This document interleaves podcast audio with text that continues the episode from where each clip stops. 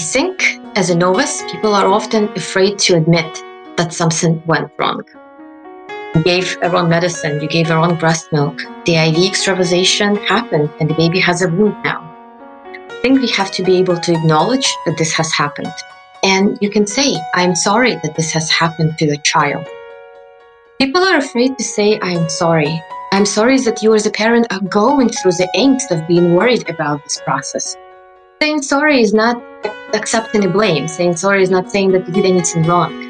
I think to me, saying sorry and acknowledging that they are worried about it is being on the same level with them, making them feel as a part of a team and acknowledging that what they're going through is valid.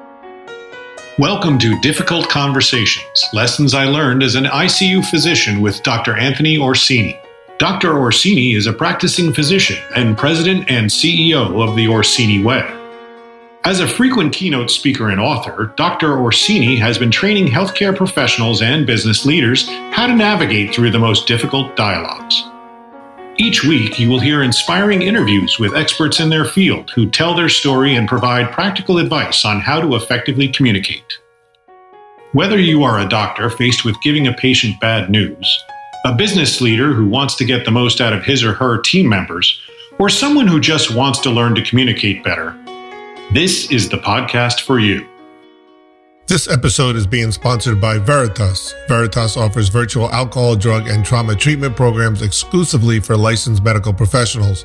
Their programs provide a concierge level of care consisting of evidence-based clinical treatment and are customized to meet the unique needs and challenges of physicians, dentists, pharmacists, and nurses struggling with substance abuse.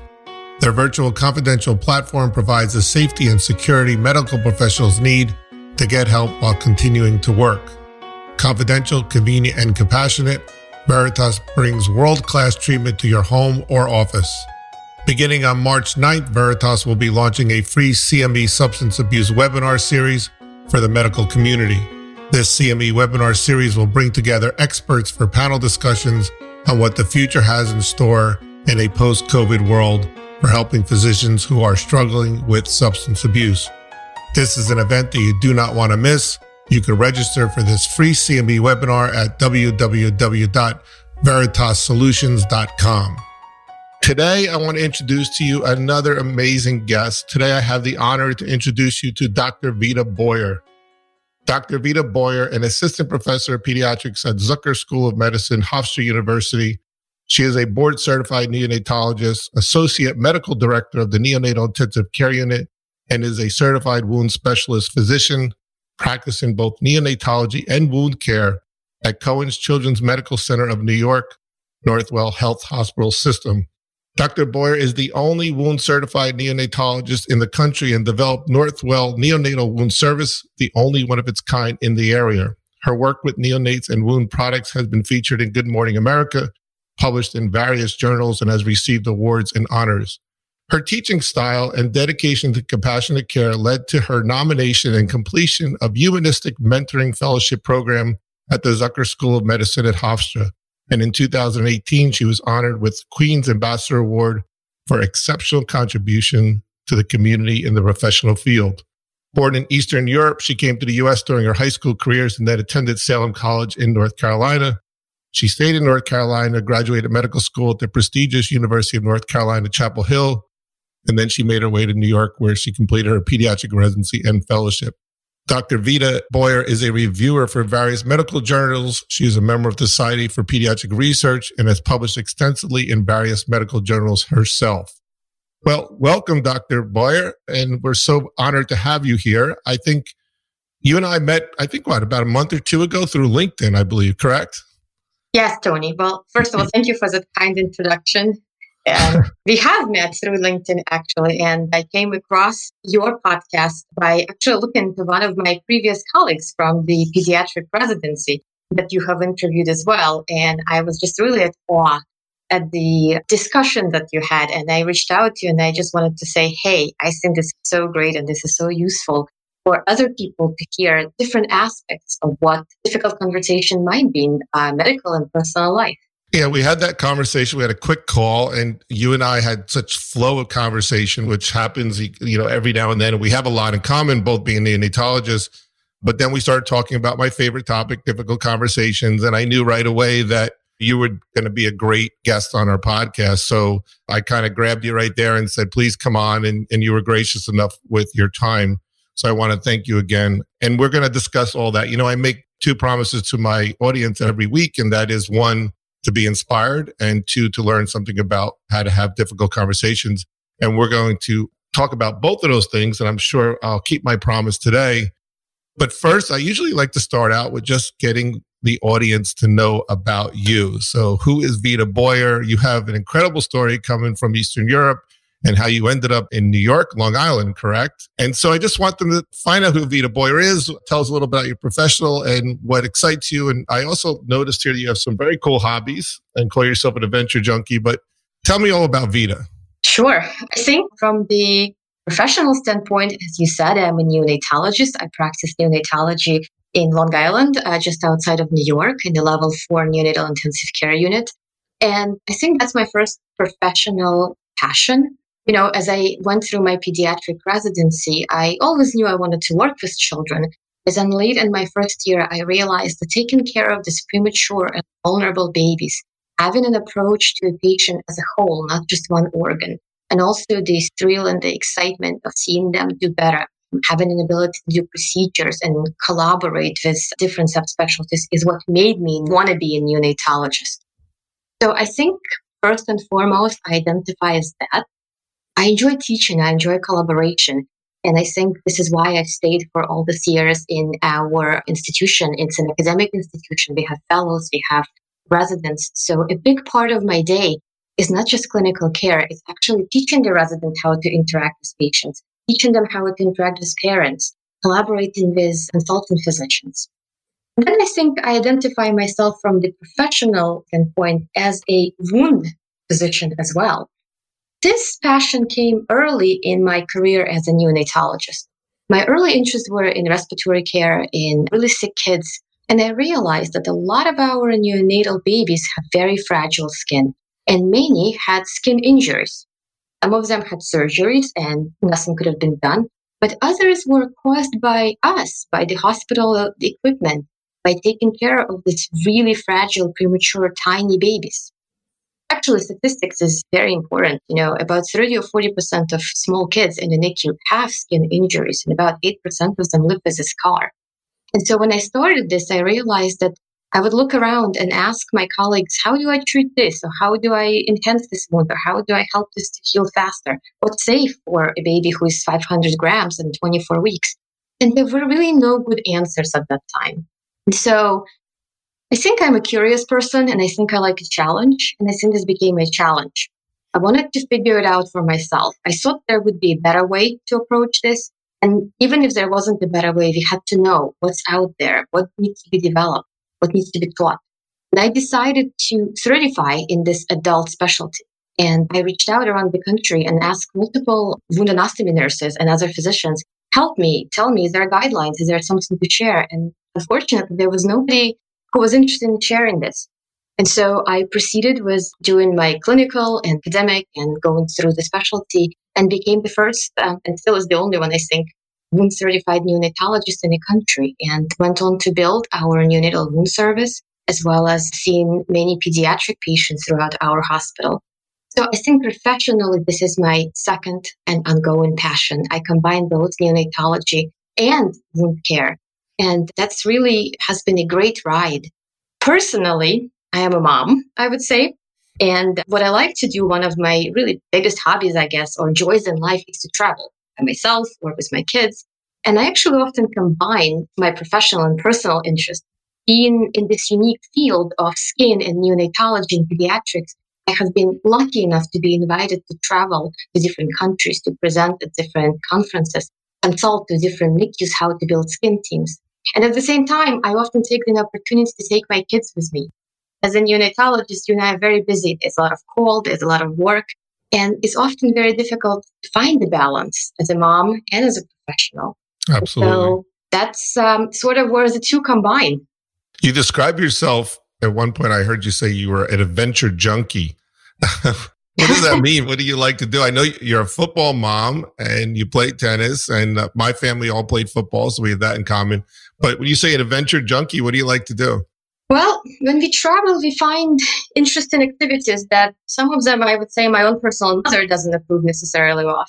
You know, and I sort of drag my kids and my husband to go do them with me. Sometimes we swim with the sharks and, you know, I tell my family later that we have done that. And when we traveled to Australia, we had climbed their highest Sydney Bridge, kind of just walking on the edge of it. And I have climbed the highest Alaska mountain on a glacier. Wow. And things like that. You know, nothing too extreme, but at the same time, interesting things to do. That's great. And we have to have that work-life balance, which is so hard. Most people might not know this who's listening, but neonatologists are different. We like these small challenges. That's why I think we pick the little babies, and we tend to be into adventure also. Your story struck me as you were talking about when you were trying to find some information about wound care and didn't find any. It really paralleled what happened to me when I was a neonatal fellow, and I was seeking help for people to tell me how to have difficult conversations. And I was asking people, please tell me how to tell a mother that their baby suffered severe brain injury. And the answers that I got mostly were, well, this is how I do it, but I don't know if that's right. I was told things like, just say it fast and get it over with. Really bad advice. And then I did very similar to what you did. I looked through the literature, found nothing. It was just like you. I had to seek it out. And in my instance, it was just interviewing parents and family members that heard bad news. So I certainly identify with that. And you're a trailblazer. And you're right. I do find that there are a lot of skin problems in the NICU, and having somebody who's a neonatologist that can do that is awesome. This episode's about difficult conversations. I want to move over to that. And you and I had discussions about, you're also the director of the NICU. And in our neonatal intensive care unit, for those people in the audience who are not in medicine, there are babies that are born very premature, around 1 pound, and they sometimes spend over 100 days in the NICU and even more. Not many, but some of those babies go home on ventilators and tracheostomies. And those can be the most difficult conversations, I think, to have with a family, other than your baby's dying or passing away. But they're very hard to navigate. And you and I talked a little bit about this, but how do you navigate through that conversation that you need to speak to the mother with, as we call it, a family meeting, and try to navigate through that? This is what's the realistic aspect of what's going on, and baby might need to go home on a ventilator, et cetera. Tell us how you do that and give us some advice if you don't mind. I think this is one of the most difficult part of the NICU. You can sort of have this acute conversation that comes and happen abruptly, but then you can have this prolonged stay. Some of our babies, we have somebody who's about 8 months old who is now in our unit. I'm going to digress for like 30 seconds. I remember one time watching a lecture, and a psychology teacher raised a glass above her head and sort of held it for a while and asked students how heavy it is. And students thrown, 5 ounces, 3 ounces, sort of numbers. And then she said, yes, it's true, but it's not about that.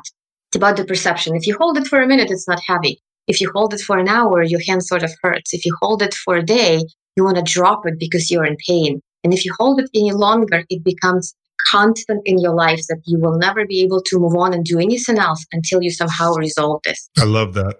To me, these babies who are in a NICU for a long time, this baby with chronic lung is like that. It's a very good parallel life. If you're in a NICU for a week and it's tough, but you can manage. If you're in a NICU for a month, it's getting tougher, and you still see that light in the end of the tunnel.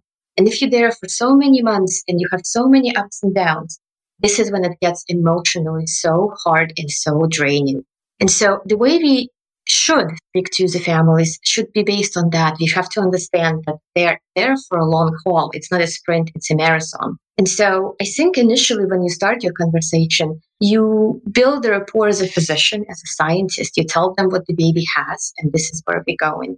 But as the time passes, I think you have to step out of being the physician. You have to put yourself in a situation of relating on a personal level. You have to relate. I mean, you have to somehow connect. And that the perception of you as a human being by the parent is what's going to help you to have successful conversation. I guess I call it, I think there's a definition, tactical empathy. Mm-hmm. Empathy is not feeling sorry for somebody. It's being able to understand that person who's sitting across from you. It's putting yourself in that person's shoes and not seeing what they think is right or wrong, but trying to understand what is it that is important to them, how they feel about something, and what is it that you can do to help. So when I have this conversation with these families, and it happens more than once, that's what I do. I try to sort of update them. This is where we are, and then explain that this is what's happening to the child. This is what we are faced with, and this is what might be a potential outcome. But then you have to move on, and you have to see, where do you stand as a parent? Do you understand what we're telling you? What might come from this? And what would you like to see? What are you hoping for? You have to hear their side as well. But as far as the basic advice, I think a lot of the newly practiced physicians have fear of having this difficult conversation. They're afraid that the parents might be angry, and often they are. They're afraid that showing emotion is not the right thing to do, which is often not taught in medical school. So there's a lot of mnemonics, actually, I think, out there, what can help you. And I guess a few important points to talk about is setting. You want to make sure that you speak to the family and say, I would like to have a meeting with you. What is a good time for you to come? Is there a family member that can come and support you during this time? And so we usually try and set a time aside in a common area with the family member, maybe with social work, at least in my practice usually, that they have support, that it's calm, it's quiet, my phone is off, we sit down and we can have a face-to-face conversation where nobody feels that you're being hurried and you're just sort of on a side conversation. This conversation have to be determined. They have to be with a purpose. And then I think you have to put it in perspective why you're here. You have to set the stage. And I usually like to give a little bit of an overview, what has happened today or what has happened in the last week. And this is where the challenges are. And if the patient is not doing well, which many of our babies who have chronic lung disease or maybe neurologic problems are not, you tell them what you're doing and what the outcomes are. And if things are not great, you can say, I wish it was feeling better. I wish we could go up on the ventilator settings, but we are still trying to do everything we can. And then you ask the parents to have their turn to summarize. What do they understand? What are they hoping for? What are they wishing for? Is there something we can do for them? Because over many months, they are part of the story as much as a child. Yeah, I think that's really important. And there are different acronyms out there. In my book, It's All in the Delivery, I developed an acronym called PROGRAM. The take-home points of what you just said is so important. It's about active listening. I've trained thousands and thousands of doctors on how to break bad news. We do videotape improvisational role-playing. And when I review their tape with them, I'll ask them, what was your main goal in this conversation? And the most common answer is give information. And I kind of just half-heartedly and kind of jokingly say, then why didn't you just hand her a piece of paper? And the young doctors will just realize that it's not about information. It's about what you had said. It is about forming that bond with them and listening. What you were describing so well is really what people call active listening, right? And I think sometimes we don't do that. The other thing that I thought that was great that you mentioned was about this being a marathon. And in the NICU, it gets to you, right? I love that example of holding the glass up. So there's parents that come in that are the sweetest, loving parents, and they're just being frustrated. I mean, they maybe had a little bit of setback, and we have to, as a group, even though we're tired and we're working really fast, kind of put ourselves in their shoes and say, okay, so they yelled and they acted a little irrationally, but you don't blame them. That glass is getting awfully heavy, right? Absolutely. So I think that's really, really great advice for them. And then there's also medical error advice that I just thought of, because some of the problems in the NICU, which you talked about for wound care, as you mentioned very clearly, some of those are iatrogenic, as we say, or they come from the treatment. So IV infiltrations, people in there who aren't in medicine or NICU, the IV catheters we put in these babies are often bigger than their veins. And so sometimes they get infiltrates in wound cares, and that could be the source of a lot of anger. And it sounds like you're the one often that has to discuss with the parents that their baby may have a scar, and you're doing. And so any different advice you can give when you're discussing something that went wrong, because things do go wrong in medicine. I think as a novice, people are often afraid to admit that something went wrong. gave her own medicine, you gave her own breast milk, the IV extravasation happened, and the baby has a wound now. I think we have to be able to acknowledge that this has happened. And you can say, I'm sorry that this has happened to your child. People are afraid to say, I'm sorry. I'm sorry that you as a parent are going through the angst of being worried about this process. Saying sorry is not accepting the blame. Saying sorry is not saying that you did anything wrong. Saying to me, saying sorry and acknowledging that they are worried about it is being on the same level with them, making them feel as a part of a team and acknowledging that what they're going through is valid. And then you have to say what happened in a simple way. Most of our families are not medical people, and explain what is it you're going to do about it. This is what happens when extravasation occurs, and this is a treatment that I'm going to start on your baby, and I'm going to do everything I can to make sure that the skin heals well. That's one example, a simple one. But I think really they're angry often. Pressure injuries from devices or surgical wounds that they hiss, it often elicits anger. You have to step away from the anger and you have to allow them to vent. And sometimes I say, I hear that you are saying, I understand this is how you feel. And I wish this didn't happen, but it did. And we're going to do everything we can to make this feel better. So I think acknowledgement and connecting to the patient, or in this case, to the parent on a personal level as well. I think, and it's not specifically with the wound, actually. I think this is more with the chronic lung kids or babies who are in an NICU for different reasons. I'll give you an example. Just recently, I had a family that was readmitted to the NICU. The baby was in a chronic facility on oxygen therapy and has failed this and needed to have a tracheostomy done. The tracheostomy was done, but had a really tough recovery for the week after. And mom and grandma came just really, really angry, blazing fire that the hospital will pay and we will do this and this and this. Just very, very angry that this has happened to the child. And we sat in the quiet room and I told them what happened. And then on top of this, the baby had an extravasation. And mom said, oh, and now the baby has an infection in her foot. And I said, no, the baby just had an extravasation. It happens to a lot of babies. They have very fragile veins. And the grandmother, who was actually the dominant figure in this family, said, oh, yeah, I have a really fragile veins. Anytime I have to go for a blood draw, they have to poke me so many times and I have bruises. And I said, oh, you know what? Me too. And it happens to me all the time. And it, you know what? So it does happen to my son. And he fainted once. And we sort of digressed and we talked about something else on a personal level.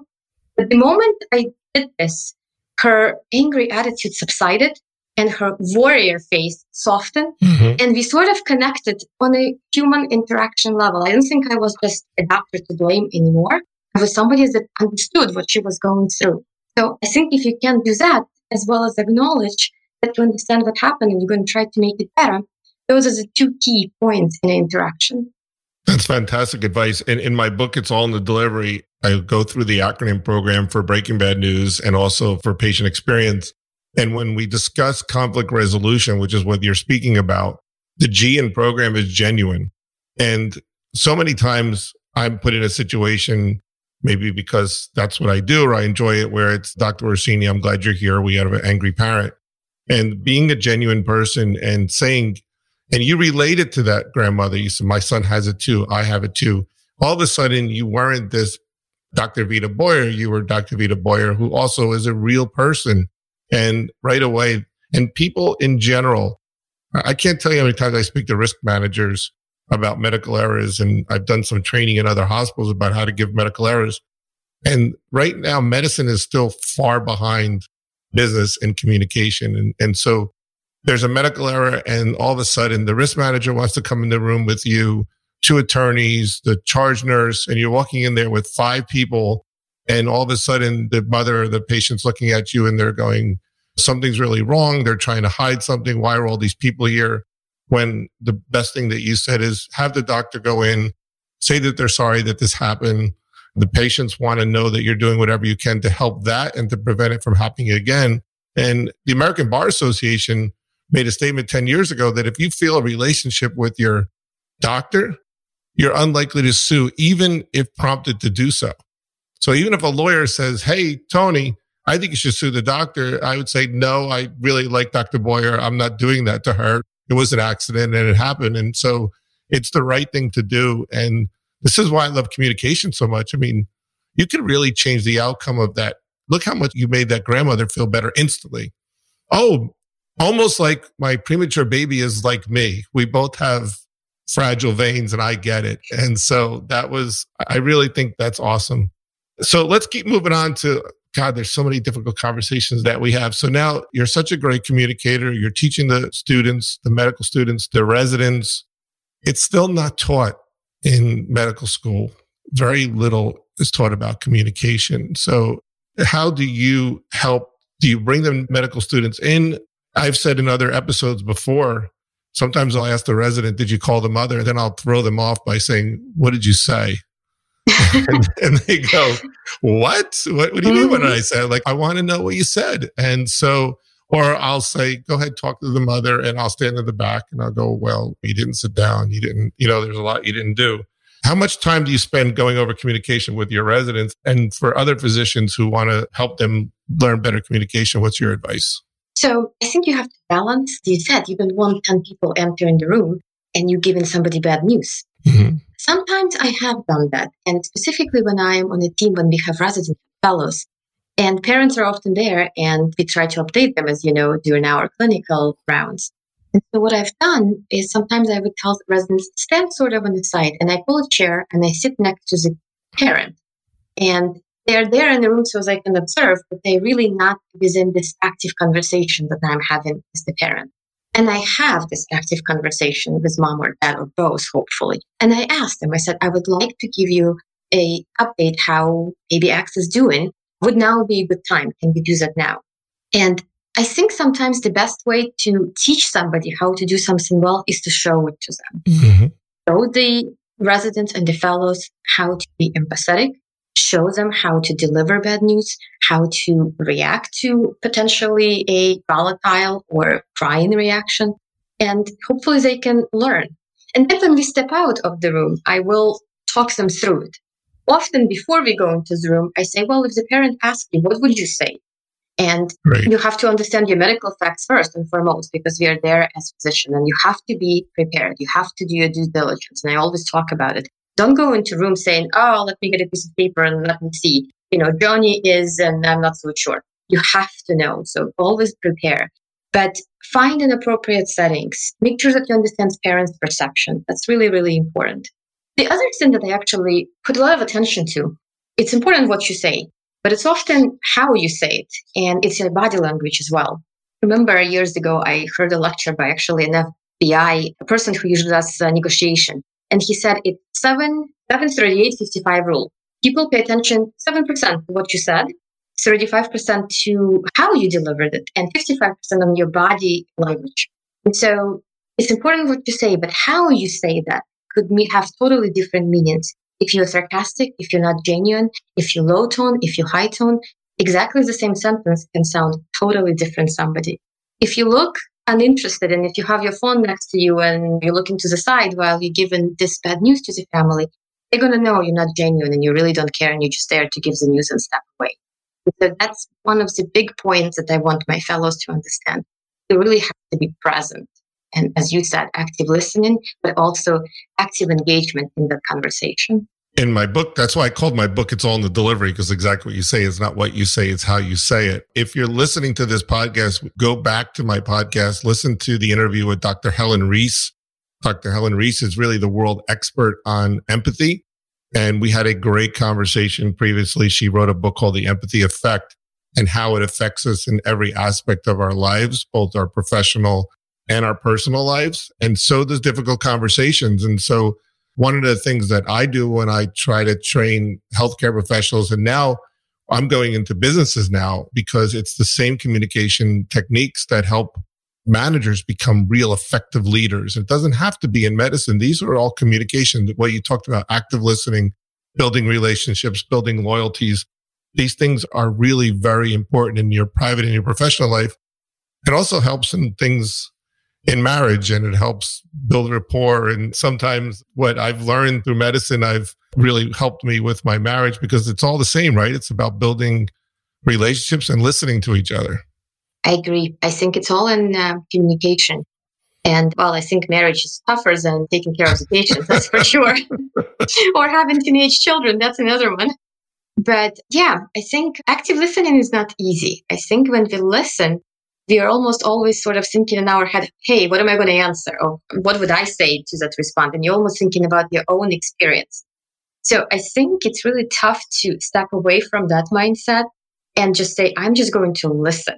Hear what the other person says. You don't have to agree with their standpoint or their view. Let's say in America, why didn't you clean after yourself? Well, because I was busy doing that. So it's not the fact that maybe whoever she was wrong, it's why and what happened. Try to really hear somebody else's perspective. And I think that's the same in business and in management. What is the other person's point? What is his point of view? Again, you don't have to agree, but maybe it will make you understand where they're coming from. And then you can bring your point of view from a different perspective. And in business, and every other week we try to do business, in business using these communication techniques, if you want to ask your boss for a raise or a promotion, how do you go about doing that? If you have a problem with an employee or a teammate, instead of just being upfront with them and telling them, here's the issue, if I'm giving a bad progress report to a worker or a team member, I want that person to leave that room feeling that I disappointed Dr. Orsini and I want to do better. You don't want that person to leave being angry. And these communication techniques work, especially during conflict resolution. Even in my teenagers, who I try to get to come home to visit their mother on Valentine's Day or visit their mother on their birthday, it's tough to tell a college kid to do that. But if you do it right, as I say, you lead them to water. And my son or daughter will say, Dad, maybe I'll come visit Mom Tuesday night. I'm like, oh, okay. So you just kind of let them up to that. But communication is wonderful. And with all these episodes, this is why I'm so excited about this podcast, because they just stack up on top of each other. And each week we learn stuff from you that I relate to an interview that we had with Helen Reese, or we relate back to an interview that I had with Claude Silver, who's the chief heart officer of VaynerMedia, and how we use empathy, compassion, relationships to get through our lives. And for me, we just had Dr. Dyke Drummond on, who's an expert in physician burnout. And we talked about when you're engaged with your job, when you're engaged with your patients, you talk so great about imagining and putting yourself in their place. You go home feeling better about your job. And I think you decrease your incidence of physician burnout. Wouldn't you agree? You just go home feeling better. Oh, I agree. I did listen to that podcast. It was great, actually. And anybody can relate to it. It's not just a physician.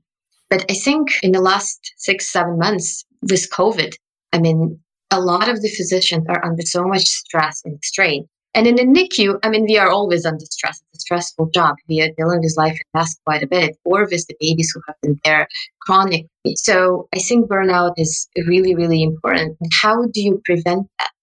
I think communication is actually very, very important. Communication between your superiors and yourself is really important. So I think if you feel that what you're doing is valued, if you're spoken to respectfully, if you're happy with your job, if you enjoy what you do, that will lessen that burnout, even if you work many hours and even if you work really tough. And if you have a better communication with the nurses, with the fellow physicians, with the parents, I think mental burnout is even harder than physical. I think as physicians, we are perfectionists, at least many of us, and we are our biggest critics. And if you didn't do something well, if you didn't say something well, or if the conversation went really badly with your boss, you're going to go home and you're going to perseverate about it and say, oh, I could have done this and I could have done that. So I think stopping for a second, thinking about what is it you're going to say, how are you going to say it, really important. And in your personal life, sometimes I think if we are angry or if we are tired or if you're sort of stressed out, maybe stepping out for a minute or maybe sleeping on it for a night and have that discussion the next day. Same at work. As a boss, if you have to give somebody a criticism or a suggestion, think about how you're delivering it. Not rolling your eyes. Facial expressions can say so much. Not being sarcastic, specific tone of voice. All of this, I think, are little tricks that can make somebody feel better and make or break a relationship. Yeah, and body language is so important. And the message, that's why I call the book, It's All in the Delivery. When I do consultations in hospitals and we do patient satisfaction programs to help them improve their patient satisfaction scores, we walk around the hospital and we read signs. And after a few signs that we bring up, even the administrators start to chuckle and start to laugh because you see the person put that sign up there and it could have been worded so much better. It sounds like these are the rules and this is what you're supposed to do. And I show a sign of three people standing up in my workshops, three people standing up at attention in a row, holding briefcases, and it says, stand online. And so we'll go over these signs and say, you think there's a better way of saying this, you know? So, you know, we'll be with you in a second. Please wait here. And so after a while, people graduate from my workshops, and I can't stop doing this either. I'll go to Walmart and I'll look at a sign. I'll go, oh my God, that sign is terrible. So it's the message. Communication is a lifelong learning process. I'm learning every week from people like you and from the other guests that I've had. Even though I've taught thousands and thousands of people, you constantly learn and you just add on top of it and stack on top of it. And it affects every part of your life. And that's why I love doing this podcast so much. And certainly my audience was inspired by you and you gave such great advice, but we still make mistakes. It's lifelong learning. And back to what you talked about with the residents, sometimes I'll leave the room after the residents watch and I'll say, I made a mistake. I said something I shouldn't have said. What was it? And it's like a little game they play. And they go, you know what, Dr. Orsini, you talked a little fast, or I always sit down, so I never make that mistake. But Helen Reese talks about what you just mentioned, this empathy effect slides up and down. Part of our day, or sometimes our day is bad, or we're not doing well. And maybe we need to wait until we've had a second alone before we go and have that difficult conversation. I think that's great advice. Yeah, absolutely. I think in a NICU, you know, at night, you may have a patient pass away. And yet you're expected to complete that task and go on and take care of 50 others. And so being in tune with yourself, and if you need to step away for 5 minutes and being able to take that time to recollect yourself is very important. Yes, it is. I can't tell you how awesome of an episode this was and how informative this whole thing was. If anyone wants to get in touch with you, they can do it through LinkedIn or email. How would they, if they want to speak to you, what's the best way to get in touch with you? Yeah, absolutely. I'm on LinkedIn and my email is vboyer@northwell.edu. So both would be totally fine. And we'll put that all in the show notes. So everybody will have the links to that. Thank you again. If you like this episode, please hit subscribe button. We're available on Apple, Spotify, Amazon, and many others, Google Podcasts. You can go ahead and subscribe so you'll get an automatic download. Don't forget to go back and listen to all the other episodes. It's been great. If you want to know more about the Orsini Way, you can contact me at drorsini@theorsiniway.com, or you can just go to theorsiniway.com and hit the contact list. I want to mention our sponsor one more time, The Finley Project. It's an amazing organization. Noelle Moore is an amazing person. I have literally seen Noelle save mothers' lives from suicide by what she does. And she's been through it. She knows. So please go ahead and contact the Finley Project at thefinleyproject.org. Remember, they are the nation's only 7-part holistic program that helps mothers with infant loss. So thank you, everyone, for listening. Thank you, Dr. Boyer. It was an absolute pleasure. And I hope we will speak frequently. This has been great. Thank you for the invitation, Tony. It has been great. Fantastic. Thank you. And have a good night call tonight. Thank you. Bye-bye. This episode has been sponsored by Veritas. Veritas offers virtual alcohol, drug, and trauma treatment programs exclusively for licensed medical professionals. Their virtual confidential platform provides the safety and security medical professionals need to get help while continuing to work. Confidential, convenient, and compassionate, Veritas brings world-class treatment to your home or office. Again, don't forget about their free webinar series beginning on March 9th. This CME webinar series will bring together experts for panel discussions on what the future has in store in a post-COVID world for helping physicians who are struggling with substance abuse. This is an event that you do not want to miss. You can register for this free CME webinar series at www.veritassolutions.com. If you enjoyed this podcast, please hit the subscribe button and leave a comment and review. To contact Dr. Orsini and his team or to suggest guests for future podcasts, visit us at theorsiniway.com.